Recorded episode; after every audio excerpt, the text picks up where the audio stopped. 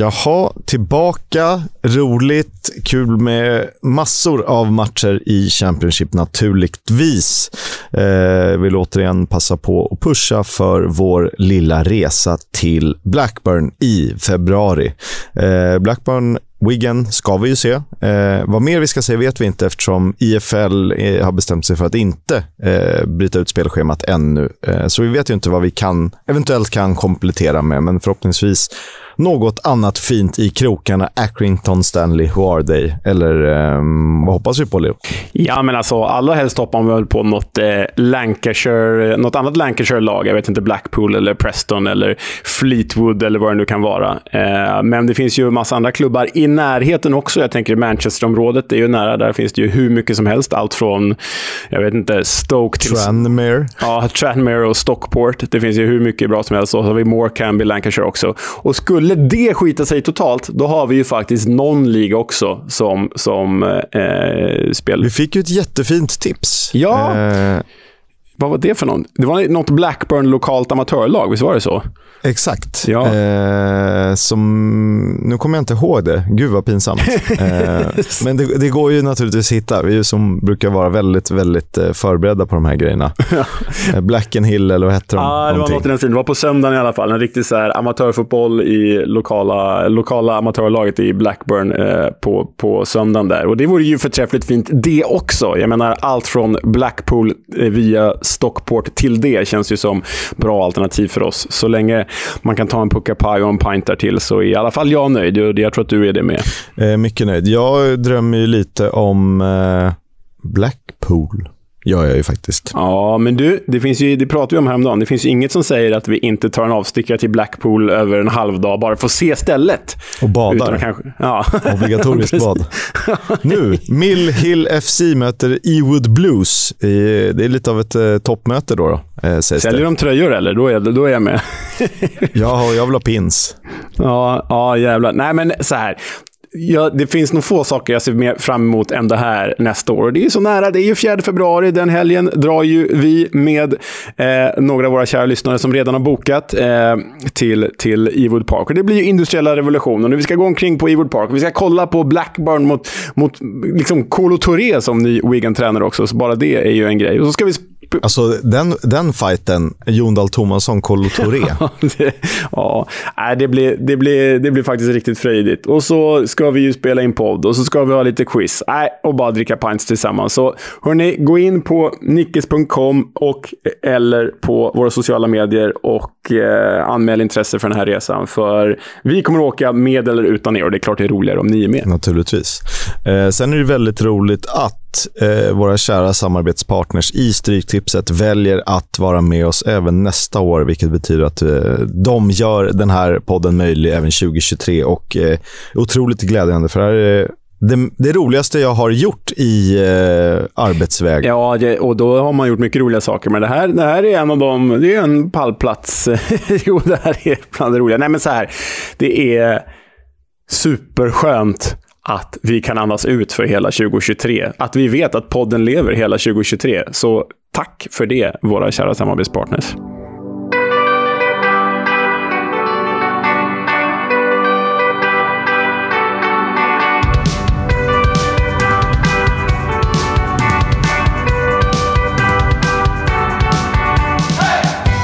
Du lyssnar på Footballs Coming Home, en podcast om Championship, om League One och om League 2 med mig, Oskar Kisk. Och den här veckan är jag själv eftersom Leo eh, har blivit uppsagd eh, på grund av det enkla faktum att han glömde Adel Trapp som en av de bästa marockanska spelarna någonsin. Så att jag kommer prata själv om Championship i sådär 40 minuter.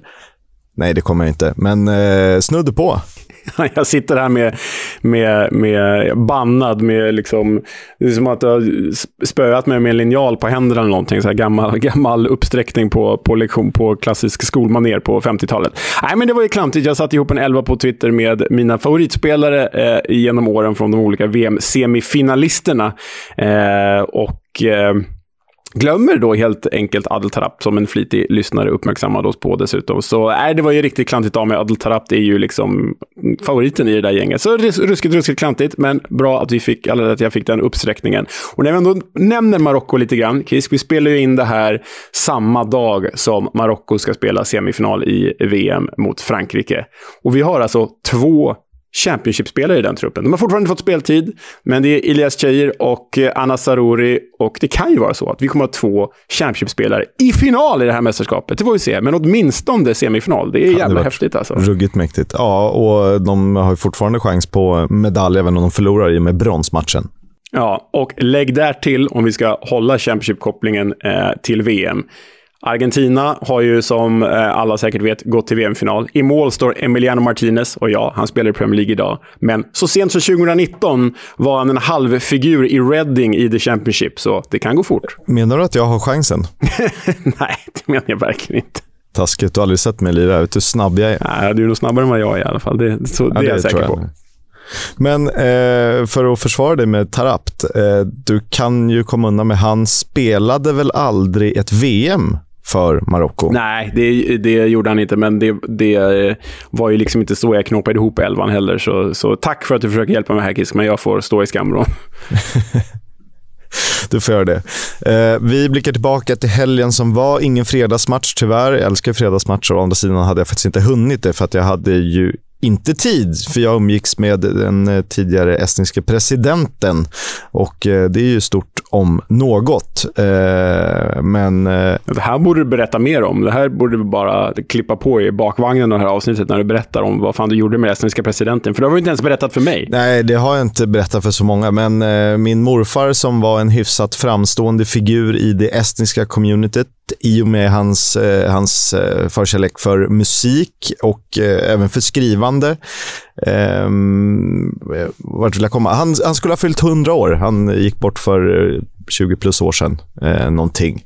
Eh, och då var det lite tillställning i det som är Estniska huset i Stockholm och eh, då var presidenten på plats för att han är också god vän med min mor. Och eh, ja, jag kände ju då min morfar obviously. Eh, och de hängde lite för estniska communityt i Sverige är inte så stort eh, och Estland är inte så stort land. Och han var en, eh, han var så pass skicklig så att han blev president eh, senare. Eh, så det var kul. Mm, stort. Här frotterar du dig med eliten medan eh, jag sliter här. Nej, du sliter verkligen. Du har gjort hela det här körschemat, så så kan jag inte säga. Eh, och han, eh, han var ju faktiskt också god vän med Anna Lind och jag träffade honom eh, samma kväll eller dagen efter hon eh, tragiskt hade blivit eh, attackerad och sen avled. Eh, det var också en eh, speciell upplevelse. Eh, men eh, en skicklig politiker och en fin debattör som står i min ringhörna, eller allas vår ringhörna, när det kommer till den pågående invasionen av Ukraina. Mm, ja, det, där står vi på samma sida, så är det ju. Det gör man. Eh, men nu har vi fastnat eh, lite för länge i det och ska åka tillbaka till Lancashire. För att eh, jag tittade på delar av matchen mellan Blackburn och Preston North End. Och jag satt och frös i soffan för att det såg så fruktansvärt kallt ut på Ewood Park. Det snöade liksom åt alla håll och kanter och var så här, ja men du vet, som man kan vara på engelsk fotboll när man typ glömt långkalsongerna och tagit lite för tunn jacka för att man vill vara snygg eh, hellre än praktisk. och så är det så här, man bara, nej men jag ångrar mig varje sekund. Jag hoppas jag blir kissnödig så jag i alla fall kan gå ut och köpa en, en kopp kaffe och en pucka paj. Du, du, du säljer in eh, resan till Blackburn på ett bra sätt här nu. Hörrni, följ med oss till Blackburn. Förresten, det är svinkallt. Nej, för, jag, februari jag, jag också, brukar vara rätt lugnt. Jag har, också sett, jag har också sett bilder därifrån. Det såg faktiskt för jävligt ut, men också på ett härligt sätt. Det är ju så här, de där riktiga frysmatcherna är sådana man kan stoltsera med efteråt. Bara, vet du, jag var på plats i England när det var som is under huden. Eh, så nej, det såg ju förjävligt ut. Och Blackburn-spelarna led ju stora kval, för den här, det här derbyt förlorade de ju med enorma siffror. 1-4. Det gjorde de ju, eh, trots att Bradley Dack startade sin första match sedan september och eh, gjorde mål. Men det målet hjälpte ju föga, för eh, PNI har, precis som du var inne på under hösten, hittat sin talisman när Troy Parrott varit skadad och Emil Ries haft svårt att träffa målet. Ja, för det var ju nämligen så att den stora, stora matchhjälten här för Preston North End i detta Lancashire Derby, det var ju Shed Evans som vi, framförallt jag, har pratat ner genom den här ett och en halv säsongen vi hållit på med den här podden. Men Shed Evans gjorde ju två av fyra baljor och då blir man ju stor derbyhjälte, eh, framförallt när det är på bortaplan också. Så ja, vad, vad sa att han hade gjort? Fem mål på tre matcher nu. Då, då är man ju killen som ska göra mål för Preston och helt plötsligt, med en målskytt, så ser ju Preston ut som en allvarlig kandidat till en playoffplats. Ja, men, eh, men verkligen. För det funkar ju hyfsat bakåt, det har vi fått se. Eh, det funkade inte så jättebra framåt, eh, beroende på hur man väljer att se på det. Men nu gör det det. Och han, Chad Evans är ju lite så här han är lite monster i straffområdet när han är i form. Eh, bara om top of mind, så lite Drogba. Det är mer så här, den här bollen ska in. Eh, om jag så mm. välter omkull fyra spelare till käglor så får det väl vara så. Eh. Ja, ja. Han är en riktig eh, brunkaranfallare, vräker omkull sina motståndare och sådär. Så, ja, nej, det är, en, det är en speciell typ, men det är ju precis vad Preston har behövt här. Och jag tycker det är intressant om vi, om vi bara flippar eh, på bordet här och pratar Blackburn igen. Eh, du säger att Bradley Dack gör sin första start sedan september. Han har alltså varit på väg bort ju i hela hösten för att han, för att han inte fått speltid av Tomasson. Och så får han det, de förlorar stort men han gör mål. Vad betyder det? Är det bra för Dak eller inte bra för Dak?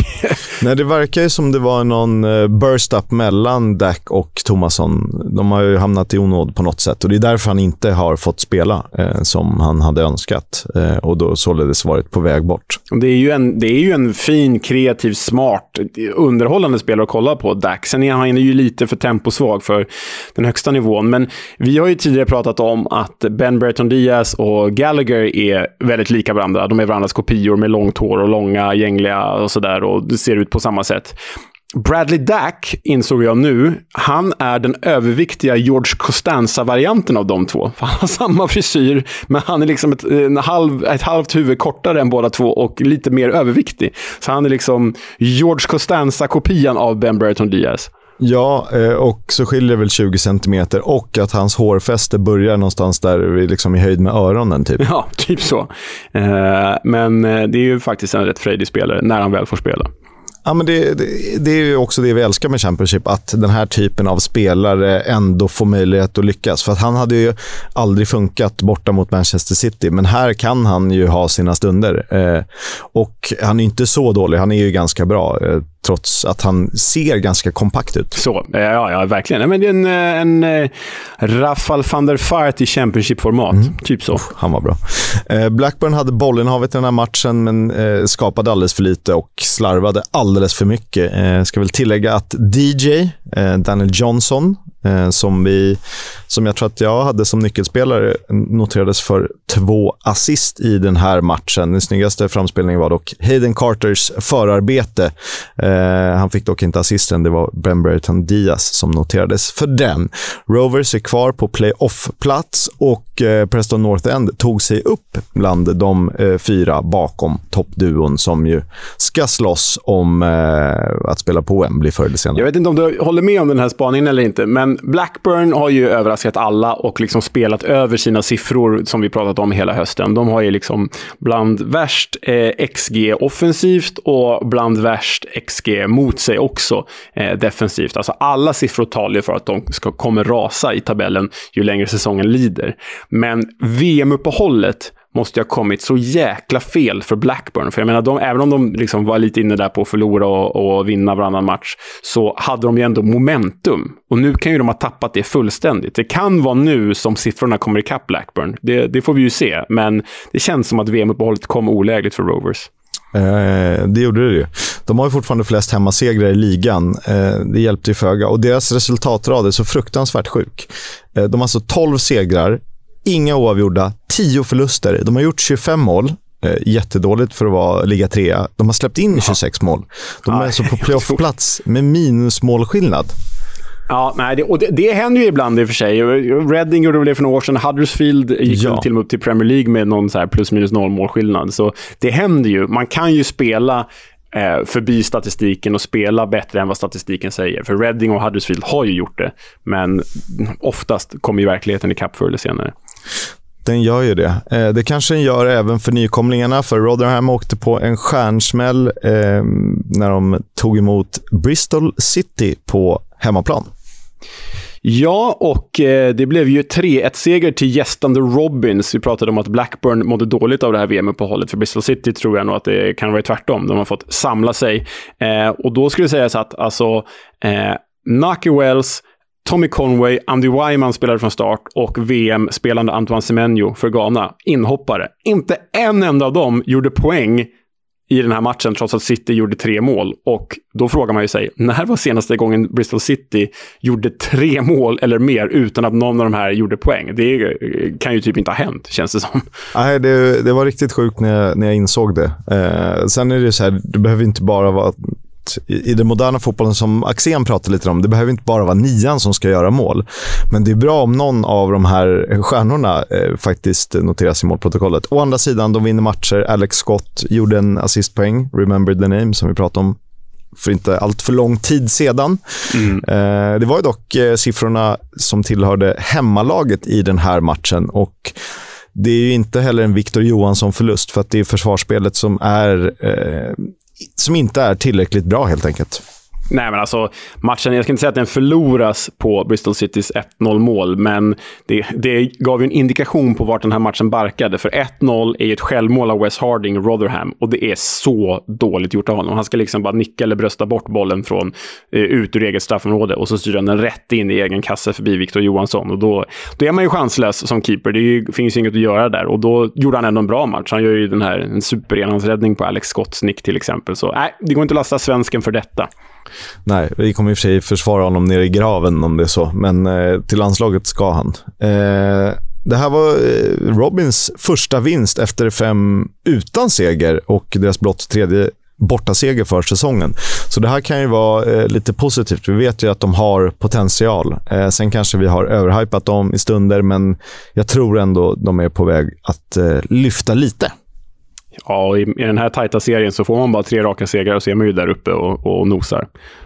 Ja, och det här med landslagsuppehållet är ju väldigt speciellt, för det är svårt att börja prata om form när de liksom har eh, spelat massor och sen helt plötsligt kommer ett break och sen pågår VM samtidigt som Championship börjar. Så att jag, man vill ju inte heller börja dra formkortet eh, i allt för stor utsträckning nu. Nej, Eh, ett lag som vi aldrig kommer att bli riktigt kloka på, det är Reading, som ju vägrar ge upp hoppet om en playoffplats. Och eh, de ser ut att vara på hyfsad väg, för att de tog en eh, fin, fin Victoria hemma mot tidigare formstarka Coventry.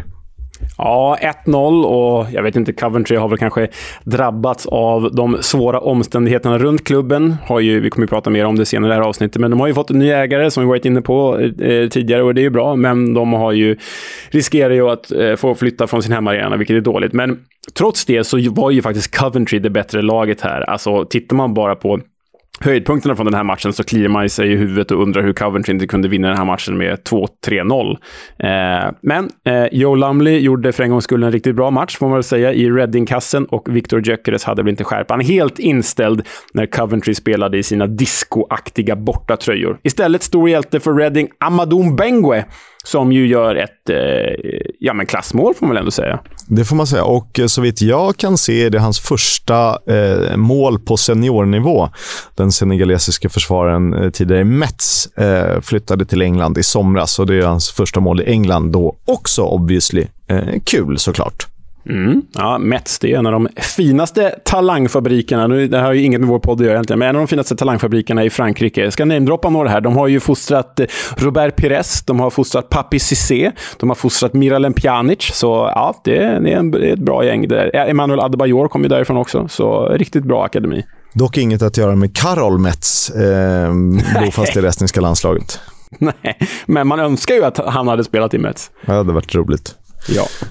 Eh, vi är tillbaka till Lancashire där Blackpool drabbade samman med Birmingham. Det blev mållöst och det var chanssnålt när eh, den här matchen noterades få totalt ett skott på mål under hela matchen. Det var Birmingham som hade det. Ja, och eh, eh, Birmingham är ju en eh, tryggare pjäs än vad Blackpool är i det här läget. Så om någon ska va, sägas vara nära segern så var det ju Birmingham. Det är ju faktiskt Mark Roberts som är ända inne i målområdet med en jättechans. Även Tai Chong eh, hade ju eh, ett, en stolpträff. Eh, så Birmingham närmar segern. Blackpool ser eh, inte jättebra ut kvar under strecket. Sen är det ju tajt och det är tätt, men det känns som att eh, tränarutnämningen av Michael Appleton kanske inte var den bästa. För truppen tycker jag finns där för att hålla sig kvar, men jag vet inte tusan om Appleton är rätt man för att leda The Seasiders. Eh, nu kan man ju få äta upp det här i, i mars eller någonting, men av bottentrion Huddersfield, Blackpool och Wigan så känns ju Blackpool den som är i sämst slag just nu, även om de lyckades eh, snå åt sig en poäng i den här matchen de eh, nästan att ja, du vet, Rotherham skulle kunna rasa, men så att Stoke, Cardiff och Hull har ändå tillräckligt med kvalitet eh, för att eh, greja det. Ja, ja absolut. Jag, och som, som jag sa, jag tycker att Blackpools trupp är rätt bra. Det finns många spännande spelare i Jerry Yates och Marvin Ekpeteta, och, och Corbiano och eh, Patino. Alltså, det är många spännande spelare här. Jag menar, tittar man på Blackpool nu i deras trupp i nuläget så finns det ju många Remember the Name bara. Vi skulle kunna göra tre Remember the Name bara baserat på deras trupp. Och det säger ju någonting.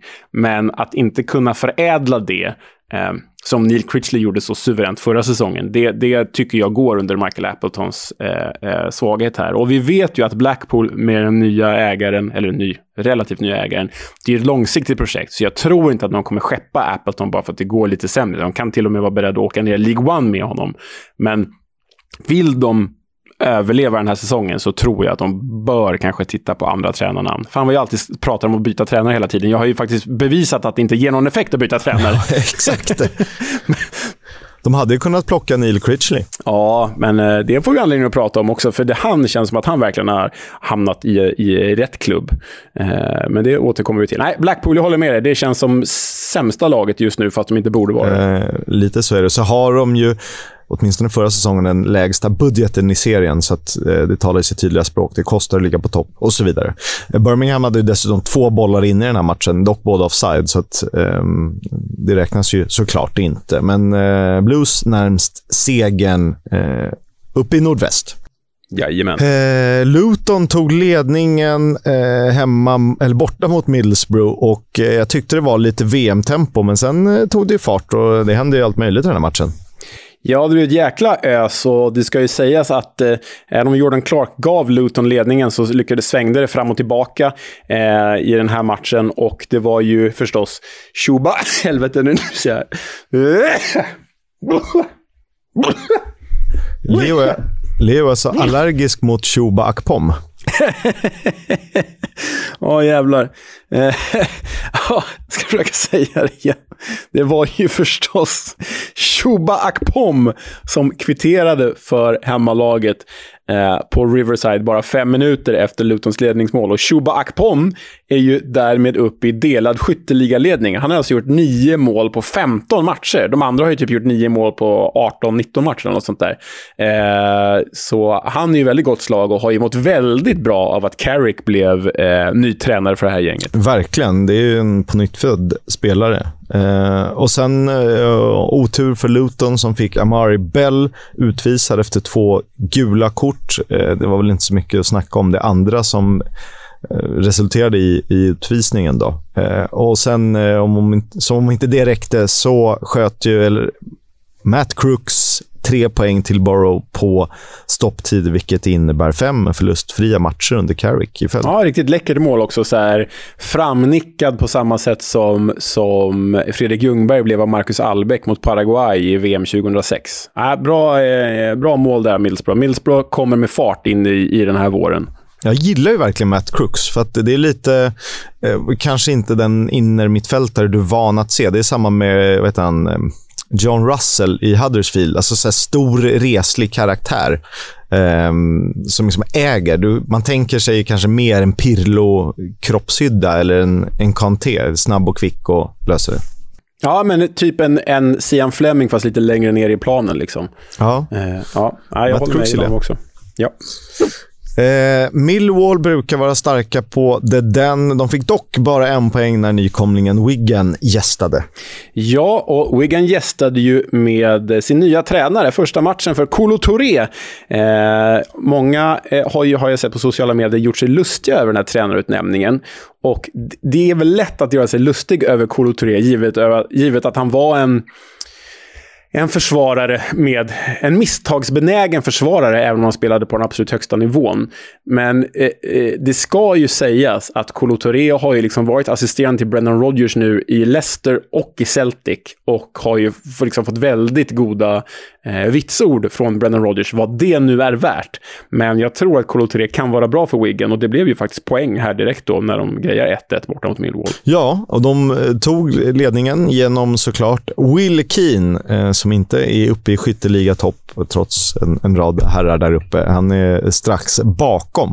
Eh, det var dock Millwall som hade chanserna, men eh, Wigan hade flyt på ledningsmålet. Det var ju... Eh, den studsade ju Wigans väg så gott det gick hela tiden. Mm, ja, men det kan, man ju, det kan man ju lugnt säga. Sen var ju kvitteringsmålet från just Sian Fleming desto mer elegant. Han är jävligt elegant den här eh, holländaren. Alltså det, det är ju liksom Bradshaw bröstar ner bollen till Fleming som, som vad, vad, är det på, är det volley eller halvvolley han liksom prickar in bollen på? Jag är ganska säker på att det är volley. Ja, det är fan riktigt snyggt alltså. Sian Fleming är en jäkla superspelare. Jag, jag blir förvånad om han inte spelar i Premier League till, till nästa höst, med eller utan Millwall om vi säger så. Eh, det tror jag också. Han är, alltså, no offense Pi och alla ni andra som håller på Millwall och lyssnar på den här podden. Han är ju lite för bra för det här på något sätt. Mm, ja, men det, det, är han, det är han verkligen. Men vi har ju honom kvar så långt det går, för sådana här snygga mål vill vi se hela tiden.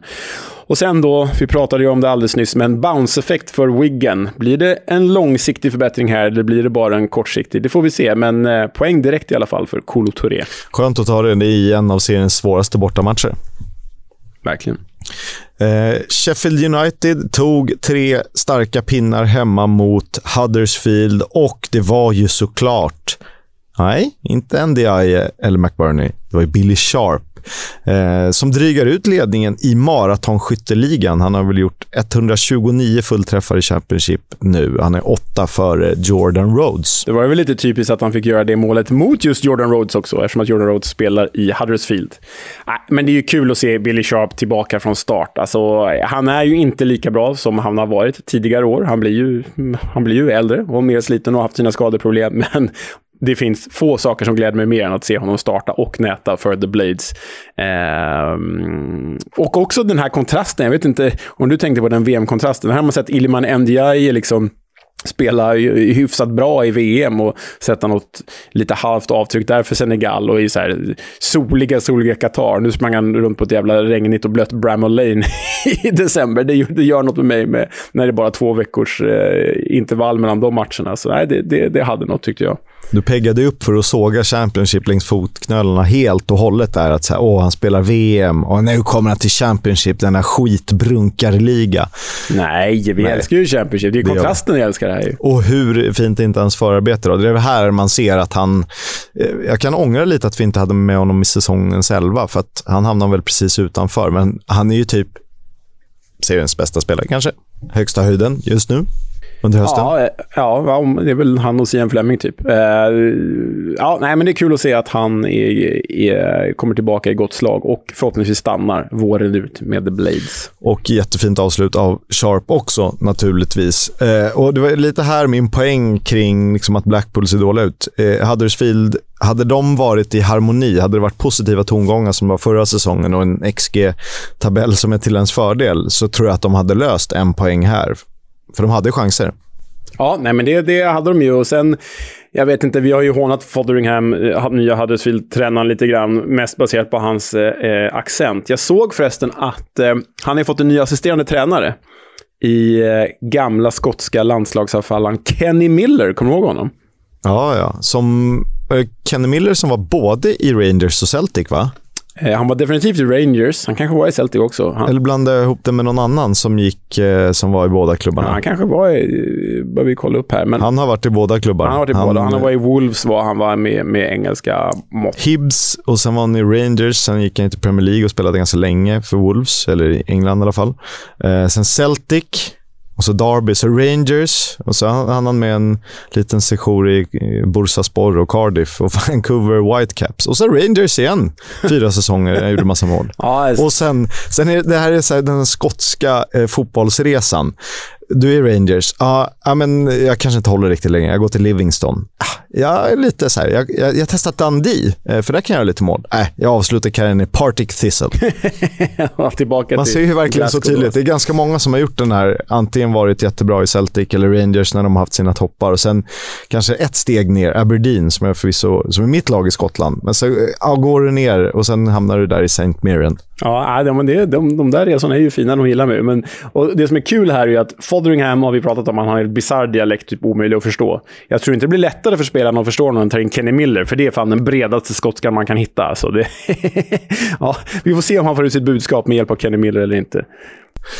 Dålig tolkanställning där. Verkligen. Stoke och Cardiff spelade ju en av de mer målglada tillställningarna när det var lite VM-tempo över eh, den här omgången. Slutade 2-2. Det mesta hände ju inom loppet av 20 minuter. Ja, för det var ju eh, Cardiff som tog ledningen genom Ryan Wintle efter bara sex minuter. Tyrese Campbell kvitterade fem minuter senare, alltså 11 minuter på klockan, eh, kvitteringsmålet för Stoke. Han firade med, kändes som väldigt förlösande firande där. Och sen, hör och häpna, Liam Delap, Rory Delap's son gav ju Stoke ledningen med 2-1 efter 18 minuter, så det var ju en hejdundrande inledning på den här matchen.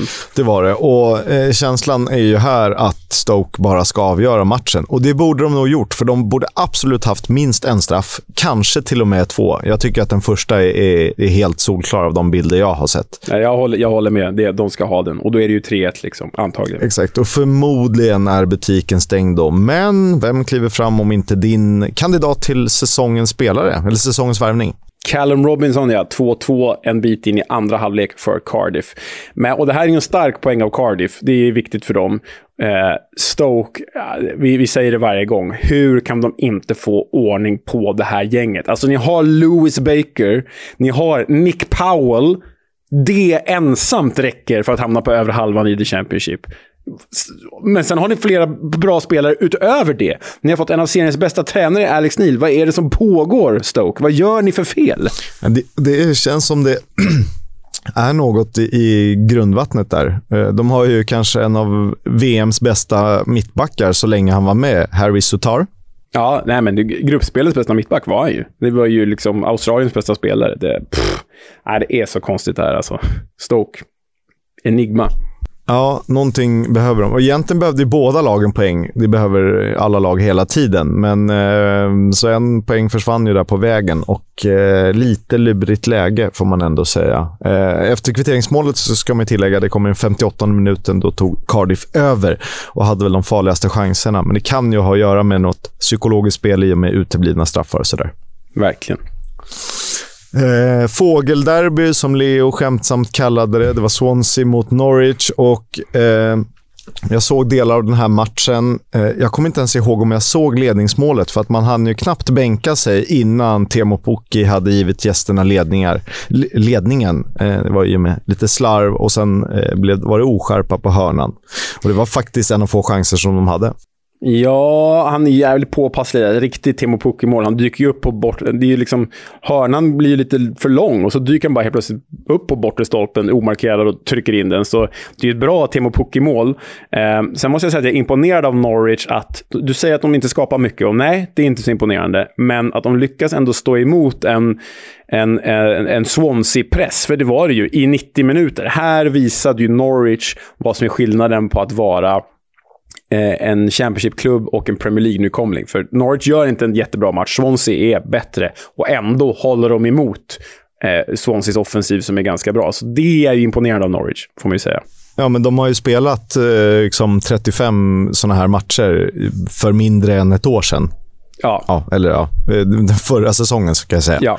Eh, så de vet ju hur man, hur man spelar sig ur den typen av situationer som man sätter sig Men eh, det är också det här med Swansea. De är inte tillräckligt bra och de behöver bli bättre i fler matcher och mer effektiva. Hade Joel Perreault och Michael Obafemi varit i samma slag som förra säsongen. För jag menar, laget Swansea är ju mycket bättre den här säsongen än i fjol. Mycket, mycket bättre. Men, skulle de, men de behöver ju en målskytt liksom. Nu, det är nu Perreault och Obafemi ska funka, för då är de ju då är de till och med bättre än sexa. Då är de kanske till och med förbi Norwich i tabellen. Ja, men förra säsongen var det ju eh, ingenting som funkade eh, spelmässigt. Visst, de hade bollinnehav, men man kunde inte nyttja det. Och så ha, kunde man förlita sig på att en Jamie Patterson var jättebra i vissa matcher, alltså typ bäst i världen bra.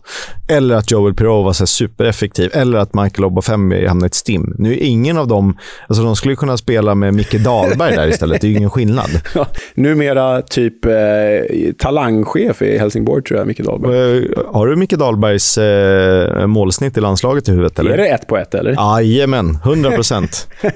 Fan vad fint. Man gillade honom ändå för att han var så sympatisk. Han kändes väldigt sympatisk. Liksom. Så han kallades väl typ Snäll-Micke lite inofficiellt. Och det, ja. alltså när han spelade i Djurgården, den enda positionen han inte, den enda lagdelen han inte tillhörde, det var ju målvakt. Eh, om man inte gjorde, fick låna handskarna någon gång. Men han kom ju som anfallare. Eh, ja. Och Sen spelade han en del mittback och sen var det någon som bestämde att så här, nej, men du är en bra, ett bra rivjärn på mitten. Fan vad Micke Dahlberg ändå hade varit så här Grimsby-kompatibel i sin karriär. Bara ner och kötta i League 2. Det hade varit fint. Jag tänker ändå så här, han hade kunnat göra en fin liten lånesession i Ipswich. Mm, ja, nej, men verkligen. Eh, vi ska inte fastna vid Micke Dahlberg. Eh, Swansea försökte på ett eller annat sätt eh, utan att bollen ville in, men vi måste stanna vid Kyle Norton. Han var ju överallt i den här matchen. Det är lite som att man har tittat på Sheffield United och hur de använder Anel Ahmed Hodzic i någon slags utgångsposition. Att så här, ja, men till höger i en back three. Men eh, han var ju lika mycket Joshua Kimmich och, och styrde på, på centralt mittfält. Och helt plötsligt låg han i någon Sian Fleming second striker släpande position och skulle avsluta. Eh, störtade fram liksom som box-to-box mittfältare. Han var Eh, jag blev imponerad av honom. Ja, det, det, det, är många, det är stora superlativ du öser över honom här, men, men jag, också, jag, läst, jag såg ju inte den här matchen, men jag har läst rapporter om att han faktiskt var eh, Swanseas bästa spelare. Han gör ju en bra säsong. Det är ju det är här Swansea är bra i år. Deras backar är bra i år. Till och med Lotte Bodier är bra i år. Liksom. Så, ja, de har verkligen vänt på det, men, men eh, kul. Hoppas det fortsätter åt det hållet för Norton. För det var ju kul när eh, han värvades till Tottenham en gång i tiden. Både han och Kyle Walker eh, kom ju från Sheffield United. Eh, men Kyle Walker var bättre, så Kyle Norton fick vikariera som vänsterback i ja, kupper och eh, Europaturneringar. Just det, just det. Så var det med det. Eh, det var lördagens sista match. Det spelades två på söndagen också. Den första mellan QPR och Burnley. Här dök jag in i 45 minuten, alltså precis i slutet av eh, första halvlek och det gjorde jag ju rätt i. Ja, ja men eh, det kan man väl lugnt säga, för eh, eh, det var ju en, en trevlig match, vad jag förstått, och eh, dessutom en rejäl uppvisning av Burnley. Och första målet av islänningen, islänningen Johan Berg Gudmundsson, det är ju en riktig frisparkspärla. Det är det, eh, och eh, den är ju slagen eh, Egentligen borde han ju slå den i, i det vänstra hörnet, om vi säger då, vad som blir målvaktens högra. Men han sätter den i, han skruvar in den i målvaktens hörn. Lite oväntat, men med väldig kraft och en bra curl på den där. Så den är naturligtvis svårplockad. Ja, nej men, nej, men det är det ju. Men det jag tyckte var speciellt med det eh, målet också, det var ju faktiskt firandet. För Johan Berg Gudmundsson har ju i inledningen av säsongen på grund av skada och sådär varit eh, eh, utanför elvan ganska mycket. Och så har han kommit in på slutet här eh, och gjort det bra, eh, får man ju säga. Men hans firande, det är att han dundrar ut till bänken efter det här frisparkspärlan liksom, han tappar inte fattningen som Anders Svensson 2002, utan han dundrar ut till bänken, springer rakt upp till Vincent kompani och bara kramar om honom. Det är firandet och det säger ju någonting om vilken effekt kompani har haft på, på det här gänget. Ja, men eh, gruppen verkar älska honom och det är klart att det är lättare att älska en tränare när man leder serien, men det är också då som den här typen av spelare skulle kunna liksom hamna lite eh, i psykiskt missnöje på något sätt och bli lite bittra. Exakt. Men inte inte i Burnley. Inte i Burnley. Nej, han gör det för jädra bra kompani. Eh, det är bara hatten av. Oerhört imponerande. Och han har ju nämnts nu lite som, som vi var inne på i förra avsnittet, att han ska ta över det belgiska landslaget. Det hoppas vi inte på. Var kvar säsongen ut i alla fall. Ja. Det här var ju första matchen utan Michael Beal och den innebar den femte förlusten på sex matcher. Och eh, Jag var tvungen att fundera lite på vad det kan bero på, vilka spelare som har varit borta och så. Och Sen fastnade jag såklart i att eh, Stefan Johansen har spelat i en av de här matcherna. Eh, sen har han missat resten. Så att han har ju, eh, och det var ju eh, förvisso en, en förlust det också. Men kan han vara så viktig för QPR att det är skillnad om eh, förlust och seger om han är med. Ja, men det, det är... Alltså, de har ju rätt bra eh, eh, spelare där på den positionen. Då. De har ju Sam Field, som jag är svag för, riktig engelsk gnuggare. Och så har de ju han Ideo... Kommer jag säga fel? Uttalar det fel här? Idekugbe. Vad heter han, Kisk? Nej.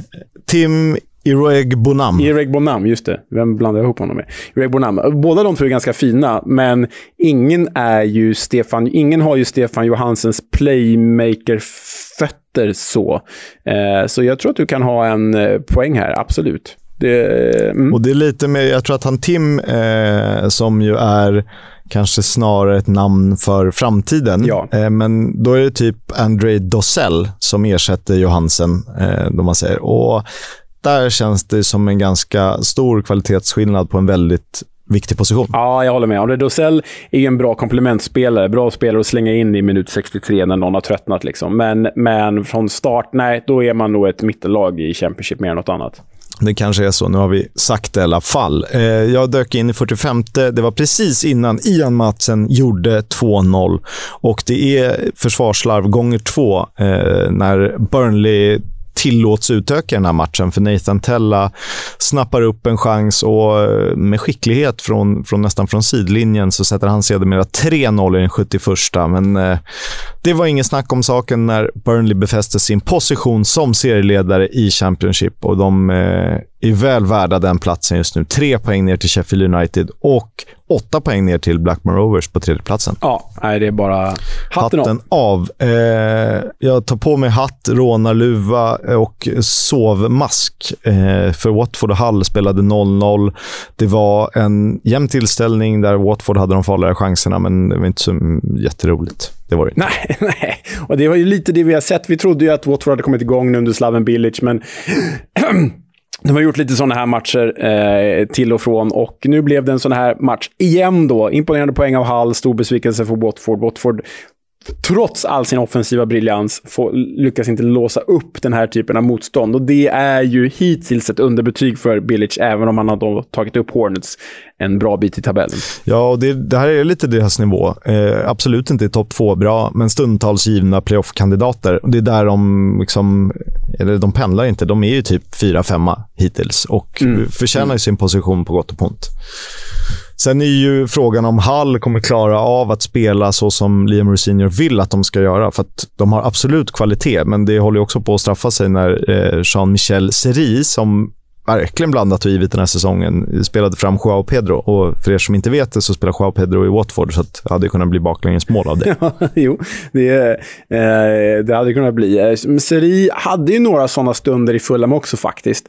Eh, mer sällan än ofta, men någon slags här arrogans eller nonchalans. Lite, någon, lite slapphet i honom ibland i den här annars väldigt höga högsta höjden han har för den här nivån. Eh, men ja, tur att de klarade sig där, Hall. Ja, vi, får väl, vi får väl vänta Eh, ett par matcher innan vi, vi kan bedöma Rosinier och hur han implementerat sitt spel. Men nu höll de nollan. Det har ju varit efterlängtat för Hall, om vi säger så. Verkligen. Eh, måndagens match, omgångens sista, eh, var faktiskt en väldigt rolig tillställning. Eh, Sunderland mot West Bromwich. Och jag kan ju ersätta att jag håller en liten tumme för West Brom. Det var ju för att jag tippade dem som eh, seriesegrare. Eh, ni kan skratta hur mycket ni vill, men jag såg dem som ja, definitivt given att hamna på playoff-plats. Men jag tro, trodde att de hade något trots Steve Bruce och allt det där.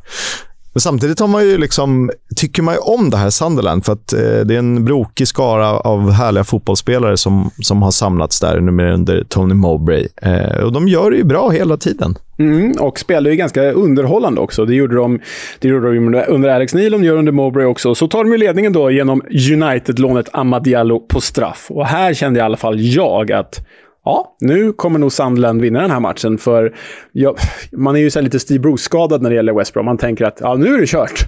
Men så kommer man på att just det, de har ju Carlos Corberan som tränare nu. Och eh, det är ju något helt, helt annat. Framförallt när han då byter ut eh, Asante Thomas, inget ont om honom, men han startade ju eh, eh, på topp för eh, Baggies och in kom jänkaren Daryl DK och det gav ju effekt. En liten Leo-favorit ändå.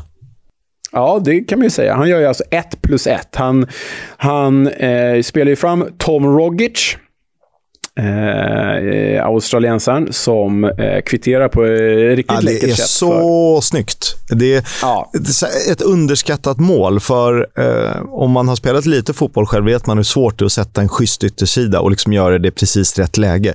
Men han smeker med yttersidan så den bara eh, lägger sig i bortre. Ja, det, är, ja, det är supersnyggt.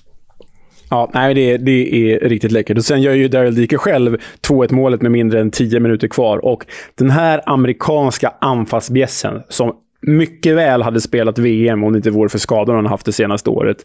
Eh, han kan vara en Premier League-biljett upp för West Brom. För så bra som han var i Barnsley, eh, ja, vi kommer ihåg det de flesta av oss. Och så rolig som han är också, för nu när han är tillbaka i hetluften här och, och gör mål, då vill man ju slänga in den här klassiken från honom själv, när han lägger upp ett klipp på sig eh, när han inser att han har tvättat sina kläder med eh, fel tvättmedel, om vi säger så. All right, so funny story time, right? And before I continue, yes, I know I'm an idiot. I'm an idiot. I, I fully understand that. I will hold my hand up. But, so for the longest time, I have kind of thought that my washing machine is just crap. It's just very bad. But anyways, when I came into this apartment, I bought like one of those huge bags of uh, laundry detergent, you know, to wash all my clothes. So recently it went up. So I went to the store because I was like, oh, okay, I got to go buy some more. And I'm looking at the bag and I can't find the bag anywhere in the store. And I'm sitting there like, why can't I find it? Why can't I find it? So I come back home to my to my apartment, right? And I look down at the bag I have. This is what I've been using. I have been washing my clothes with dishwasher soap since I've been here. I have lived in England for eight months. I'm an idiot.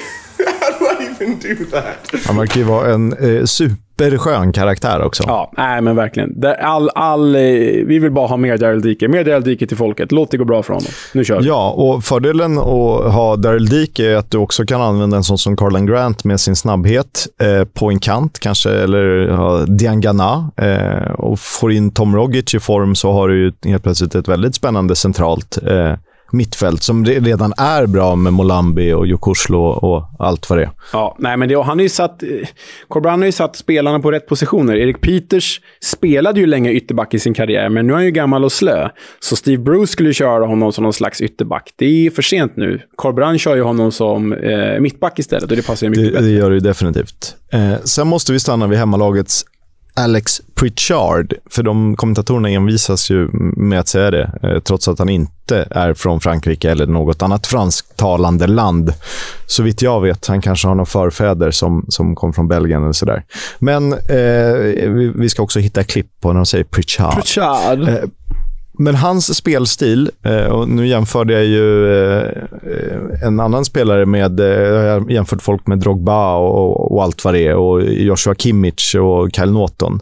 Men om man bortser från nivån, bara spelstil. Alltså när Luka Modric var som bäst för ett gäng år sedan, inte helt olik i spelstilen och rörelsemönster. Inga övriga jämförelser. Nej, men jag håller med. Det är samma typ av spelare. Och lite, lite så kort... Låg tyngdpunkt, Låg tyngdpunkt. slår lite sköna yttersidor, vrider och vänder. Ja, absolut. Kanske att han ligger lite, lite, lite, lite längre fram i banan än Modric.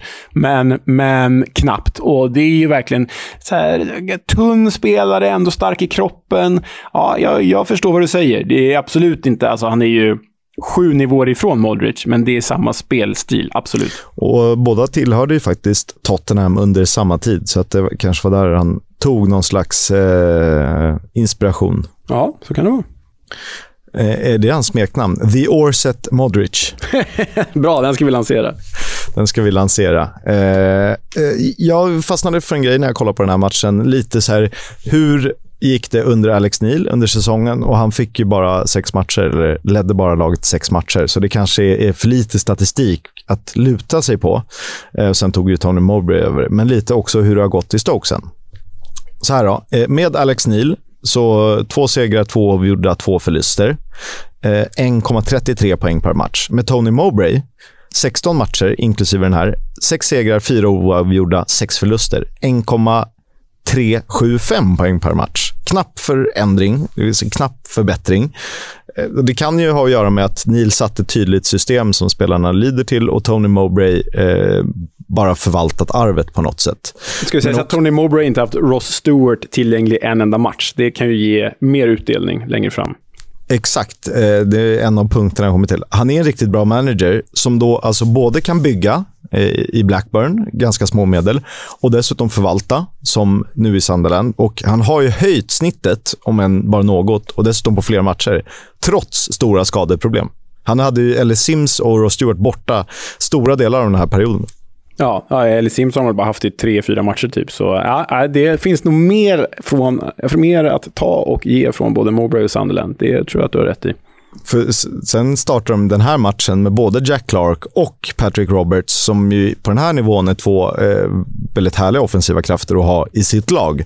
Eh, så att, eh, härligt eh, sätt att kunna rotera. Och sen Alex Neil i Stoke då. 16 matcher, 5 segrar, 4 oavgjorda, 7 förluster, 1,875 poäng per match. Eh, ja, det är för dåligt. Det är för dåligt. Ja. Men eh, återigen, eh, Stoke vill man inte gå till om man Nej. inte vill att karriären ska dana. Så är det. Det var eh, omgången. Eh, nu ska vi titta till skytteligan, för den är eh, helt fantastiskt intressant. Det är alltså tio spelare som delar skytteligaledningen med nio fullträffar var. Det är ju helt sanslöst. Kan, det vara så? det, det, så kan Tio det, det spelare? Är, det är helt sjukt. Och då är det typ så här, har Jerry Yates som ligger där, har han typ gjort mål på fem omgångar? Nej, det vet jag fan. Så han kom, Nej, det har han nog inte. Han kom ju dit ganska fort. Um, men de som står ut här är väl då också Shuba Akpom och Sian Fleming som båda har spelat färre matcher eh, än alla andra. Och Sian Fleming spelar dessutom inte ens anfallare, så de två är väl de största utropstecknen här, får vi väl säga. Ja, och sen har du ju Will Keane och Carlton Morris på åtta mål som, och Oscar Stupinan och han har inte gjort mål sen liksom, Dackefejden.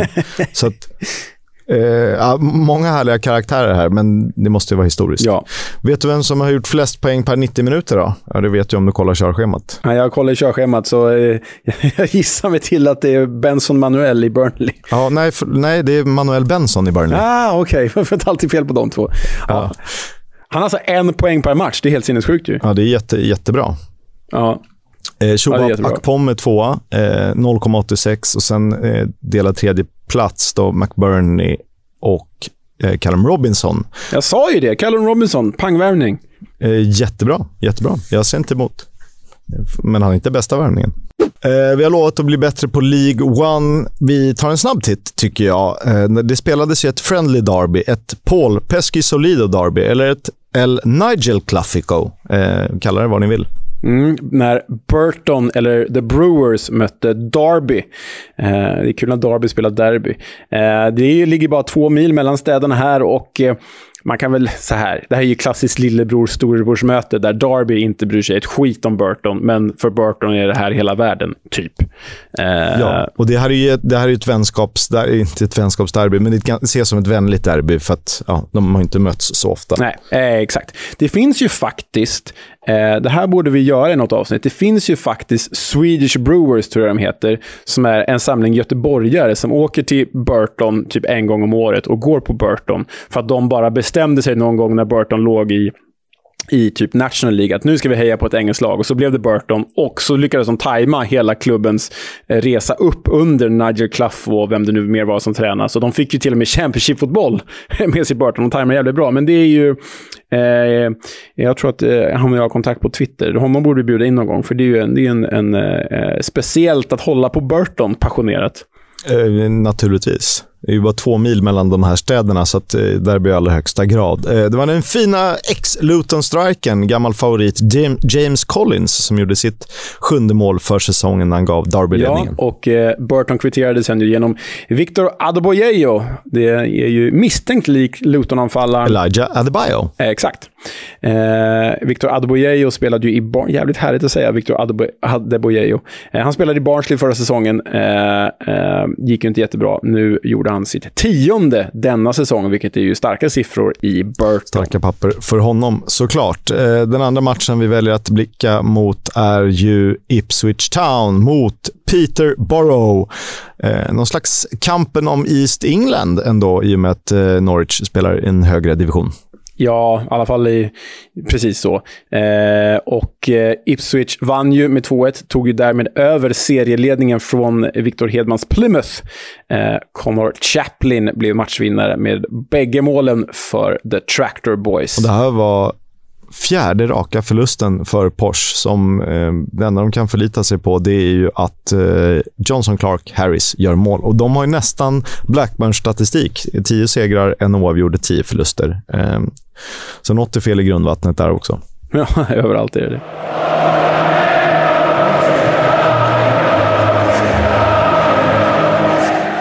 Footballs Coming Home sponsras av Stryktipset, ett spel från Svenska Spel, Sport och Casino för dig över 18 år. Eh, viktigt att tillägga att den här podden spelas in onsdag morgon. Kupongen öppnas upp för spel torsdag 07.00. Men en match jag ser fram emot i helgen, det är Burnley-Middlesbrough. Och det var ett tag sedan Borough besegrade Burnley, närmare bestämt sju år sedan. Eh, därefter har klubbarna bara mötts fyra gånger. Eh, två Claret-segrar, två kryss. Och tittar man till nutid så eh, har vi faktiskt ett möte mellan två av seriens mest formstarka lag. Ettan mot fyran i den tabellen.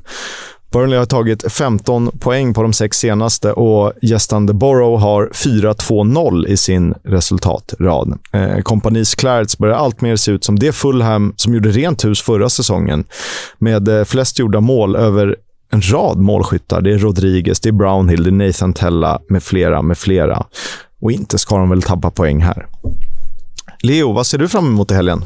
Ja, nej, men jag ser väl fram emot mycket. Bland annat ser jag fram emot fredagens match. Jag gillar ju de här fredagskvällsfighterna när man kan sitta hemma och ha nattat barnen och sådär. Det är Birmingham City mot Reading. Det låter ju för jävla tråkigt på pappret, men jag vet att det kommer bli så fruktansvärt härligt. Ska inte svära som jag gjorde där, jag ska sluta med det, förlåt. Men det kommer bli eh, fruktansvärt härligt att se den här eventuella 0-0-matchen och bara mysa med lite julmust eh, framför den. Eh, sen har vi då lördagsmatcherna och vilken står ut mest där? Jo, jag är faktiskt faktiskt mest intresserad av Preston North End mot Queens Park Rangers. Dels för att PNI eh, eh, kan ha hittat form och för att QPR måste hitta densamma. Och QPR har ju fått in Neil Critchley som tränare, vilket eh, jag i alla fall är jätte, jättesugen på. Sen tror jag det blir tufft för Luton mot Millwall. Detta enorma hatmöte på söndagen, Att konkurrera med VM-finalen, men ja, man kanske hinner se båda. Det gör man ju för att eh, avspark är 12.30 Luton Millwall. Och Alec Axén är ju på plats. Mm, Bara en sån sak. Sjuk. Ja. För vill man ju leta upp honom i tv-bilderna från Kenilworth Road. Så är det. Glöm inte måndagsmatch, Wigan-Sheffield United. Coventry kommer att spela matchen mot Swansea på lördag hemma på CBS Arena eftersom eh, man har nått ett kortfristigt avtal med arenaägaren, det vill säga Mike Ashley, denna galning till eh, ägare av olika saker. Som vi sa alldeles nyss, Neil Critchley, denna fantastiska manager som spås en stor framtid inom yrket, som många Liverpool-supportrar är sugna på eh, som efterträdare till Klopp framöver. Han har ju tagit över Queens Park Rangers, tre och ett halvt års långt kontrakt för 44-åringen som fick lämna Aston Villa som assisterande i oktober, hade ju Blackpool förra säsongen. Detta känns som ytterligare ett bra tränarval av QPR. Om man har tålamod, vill säga. Vår gamla vän Joel Mumbongo spelar sedan sommaren med Tranmere Rovers i League 2 och gjorde i helgen sitt första framträdande för laget sedan augusti. Eh, han är dock mållös sedan november 2021, så vi hoppas på bättring för svensken. Tidigare höjdhoppstalang, vill jag minnas. Sunderland vill givetvis behålla The Loch Ness Drogba, Ross Stewart, men de kan tvingas sälja sin stjärnanfallare. Middlesbrough har nämligen följt honom under en tid. Hans kontrakt eh, går går ju säsongen ut, men det finns en option på förlängning, så vi får se var han hamnar. Detsamma är lite oklart med Ben Berton Diaz. Eh, Tomasson medger att han trivs väldigt bra i Blackburn Rovers, men att det kan bli svårt att behålla honom på sikt i och med att hans kontrakt ju också löper ut i sommar. Men det hade varit skönt att slippa bli av med honom i januari. Å andra sidan eh, kanske han själv inte heller vill det, utan vill spela klart säsongen. Men då får ju Blackburn exakt noll kronor och de om några behöver få in pengar. Å andra sidan, och tredje hållet och fjärde hållet så gör de inte av med pengar, så att eh, gud vet vad. Kenny McLean har förlängt sitt kontrakt med Norwich till 2025. Lite speciell kontraktskrivning med en spelare som är över 30 bast, kan jag tycka. Eh, skotska Rangers jagar honom dock, skotte som han är, och han är inte oäven för en flytt till Ibrox. Han har ju förflutet i Aberdeen och St. Mirren sedan tidigare. Leeds uppges vara nära att knyta till sig den centrala mittfältaren George Hall från Birmingham City i januari. Underskattad karaktär. Ja, verkligen. Wout Weghorst som gjorde VMs coolaste mål. Ni vet Nederländernas frispark, frisparksvariant mot Argentina i typ 90-12 minuten. 90 minuten. Det är bra eh, barnuttryck. 90-12. 90-12 minuten. Han var ju flopp i Burnley, men gör det ruskigt bra i Turkiet och i landslaget. Det, han har en utköpsklausul om 10 miljoner euro och är ju på lån i Besiktas säsongen ut. Vi får se om han kan återvända till Burnley eller om han hamnar någon annanstans. Och nu Kisk, då har det blivit dags för Remember the Name igen. Segmentet där vi eh, spanar extra på en talang som återfinns i The Championship. Det kan vara en eh, ung eh, spelare som faktiskt ägs av eh, klubben, som en eh, ja, men Alex Scott i Bristol City eller en Job Bellingham i Birmingham. Men det kan också vara en inlånad yngling från Premier League. Och där ska vi landa idag, för vi ska nämligen fokusera på Chelseas och då Burnleys Ian Matsen. Ja, eh, och vi satt ju och, och, skrev lite med varandra om vem vi skulle välja och eh, i precis samma sekund så gjorde Ian Matsen 2-0 borta mot QPR. Och Det var väl så att säga klubban i bordet eh, som ordförande och då sa vi ja det är klart det blir Matsen. Och Tanken är väl att vi sätter en gräns på spelare som är 21 eller yngre.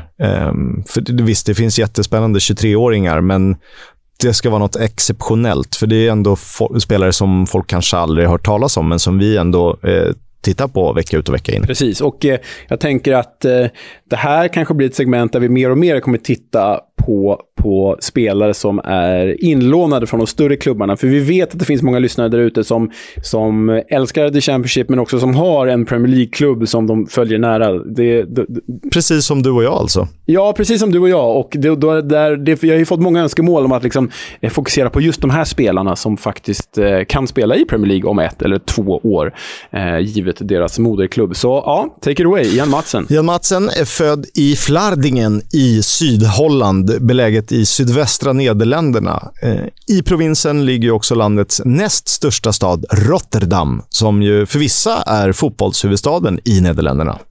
Det var ju också i Rotterdams stolthet Feyenoord som Ian Matsen testade lyckan som junior innan han fick höra att han var för liten för att spela seniorfotboll. Och kanske tände det en gnista inom honom. För att han pratar ju åtminstone om att det beskedet fick honom att gå från att spela för skojs skull till att verkligen bry sig om fotbollen. Jag citerar. Den dagen bestämde jag mig för att ta varje chans jag fick. Att ge 100% och träna hårdare än alla andra. Jag byggde upp en hunger i kroppen och det är något jag burit med mig hela tiden.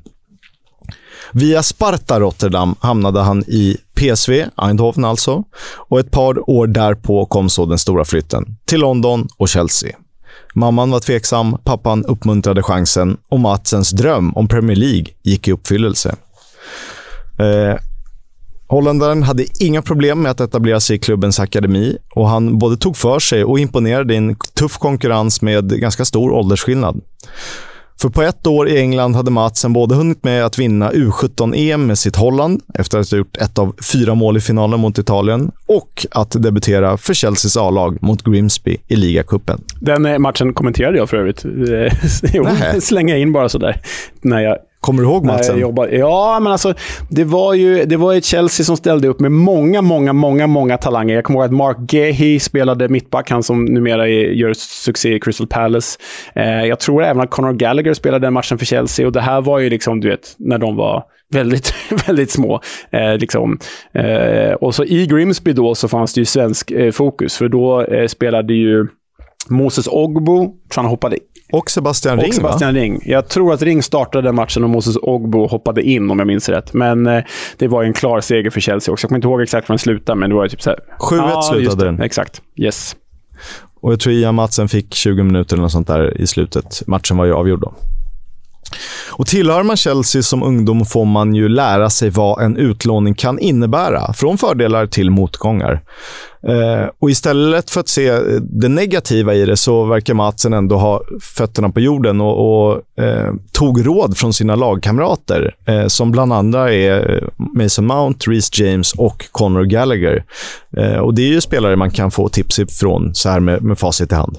Ja, men eh, verkligen. Förlåt, jag bara fastnade i den här laguppställningen där med de, de, eh, den här Chelsea-Grimsby-matchen. Eh, Billy Gilmore spelade matchen. Det var inte Conor Gallagher. Och Tino Anjorin, numera i Huddersfield, va? han spelade också för Chelsea. Ja. Nästan lika bra som en annan Tino A, Aspria, fast ändå inte. Det började med en säsong i Charlton i League One och ett mål på 34 matcher. Eh, majoriteten som ytter, winger på engelska alltså. Men i eh, Addix, precis som innan och efter, visade han sin skicklighet som användbar på flera positioner. Från ytterback till striker och även på centralt mittfält om så krävs. Säsongen därpå, alltså 2021-2022, höjdes nivån när Matsen lånades ut till Coventry i Championship. En klart godkänd säsong. Under säsongsinledningen ofta som vänsterback, men efter nyår mer winger eller vänstermittfältare. Tre mål och en målgivande passning är inte jätteimponerande, men å andra sidan gjorde bara tre spelare fler mål i Sky Blues den gångna säsongen. Och han får ju alltjämt ses som ung. För under en ännu bättre manager i ett än mer välfungerande bygge har han växlat upp. Ordinarie vänsterback i serieledande Burnley. Två fullträffar och fyra assist. Bara Brownhill har gjort fler i Burnley. Och det är bara Richard Wood och Anel Ahmedhodzic som har gjort fler poäng per minut av försvararna i serien. Så det här är en spelare att hålla koll på. Framtiden i Chelsea är som för väldigt många andra väldigt oviss. Men om Burnley tar sig upp till Premier League känns Ian Matsen absolut redo. Vi kan väl lyssna till vad Vincent Company har att säga om Matsen. Think I was more nervous than him before the game by all looks. We do need that that calmness. Um, again, the goal is is a good thing, but he stayed on his feet. I don't think he was one on the once the ground, won all his duels, um, and and and that's a good sign because for such a young fullback to do to do that in the championship, you know, I, I understand why. You know why he had such a good season last season, and um, he's going to give us a lot. Snart i Premier League, alltså. Kanske. Eller? Jo, men känslan är väl liksom... Han kommer inte slå sig in i Chelsea och peta Chilwell eller Kukureya på, inom något års framtid. Men går Burnley upp så är jag helt övertygad om att de löser matchen på ett eller annat sätt. Och så kommer han säkert göra succé i Premier League i, i Burnley och då vet vi vad som händer sen. Då kanske han hamnar i Chelsea ändå igen, eller så hamnar han i, jag vet inte, Manchester City när kompani har tagit över dem. Så den här killen har en stor framtid för sig. Det har han. Han känns, eh, han känns redan redo för uppdraget. We'll have a chat about the fucking game. About your game, last few months, last few weeks. Fucking character. Den här veckan blir det ett ganska långt klipp, men eh, jag vågar ändå lova att det är värt det. Eh, Och Vi går lite utanför Warnock och Championship, men det är ändå fokus på, på tränare och den riktiga eh, gamla klassiska engelska fotbollen. För Steve Howe, som är född i Sunderland, men, men med mer än ett decennium som spelare i Newcastle. Efter det i Man City, i Leicester och i Bolton. Jag tror också han var i Hartlepool han gästade podden, där var ett tag sedan, Under the Kosh eh, och berättade om olika upplevelser under sina managers. Eh, den här delen utspelar sig under Osvaldo Ardiles. Eh, många som håller på Spurs eh, kommer ihåg honom. Eh, han hade också en mindre lyckad sejour som manager i Magpies innan Kevin Keegan tog över och gjorde stordåd. Och eh, Det här är ju en fantastisk berättelse om när de skulle spela eh, en, en övning på träningen som är 11 mot 0 för att eh, visa upp olika scenarier på planen och eh, ibland går det inte riktigt som man hade tänkt sig. about not so long ago. We had a training session under under uh, Oz, uh, under Aussie, and it was basically it's, it's called shadow play. You probably know what it is. It's it's, it's basically he picks his 11 that's going to start on the Saturday or, or through the week, um, which is which it was then pretty much your goalkeeper a 4 4 and a 2. Uh, You've got a full size pitch, you're playing against nobody, and um, you take the kick off. And what the the emphasis of the of the session is is basically just try and get get some goals and then come back and start again. So the two centre forwards take the kick off, they pass it back to the midfield player. He's supposed to spread it left or right. The winger goes down the wing, the fullback goes around him, overlaps. You play him in, he crosses it. Two centre forwards are in there with a midfield player at the edge of the box, or the winger comes in with the side. That's all you've got to do. Put it in the empty net, walk back, go the other side. So Aussie had set us up in exactly the same way. So there was me and um, there was a lad up front at that particular time. He's called Andy Hunt. We've took the kick off, passed it back to Lee Clark. Lee Clark's passed it back to Kevin Scott. Again, we're playing backwards and we should be going forwards because we ain't playing anybody. Kevin Scott gives it to Steve Watson, who's right back, and Steve Watson turns round and passes it back to Tommy Wright, who's in goal. Tommy Wright was putting his gloves on in the back of the net. The ball goes in the goal. We're getting beat 1 0.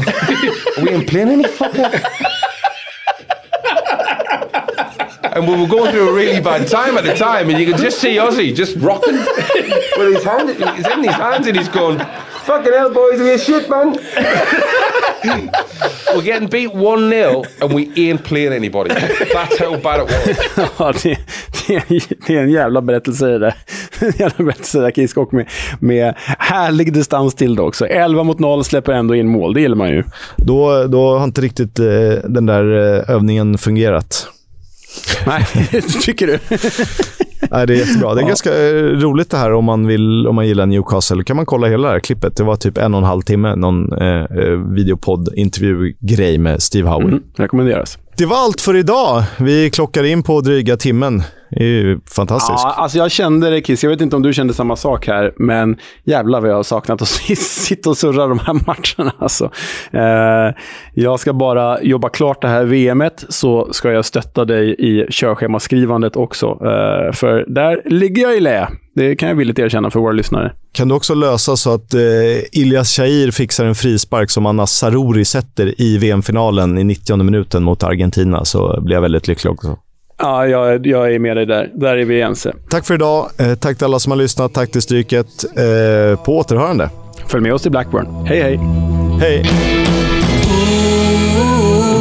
upptäckta vägar de han tar.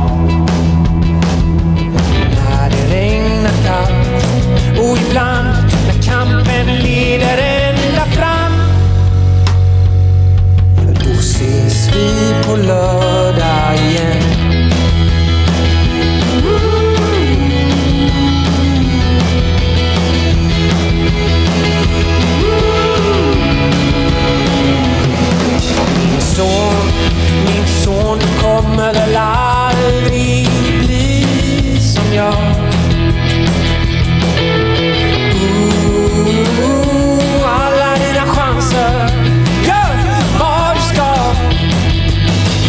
så regnar det kallt. Men till slut leder kampen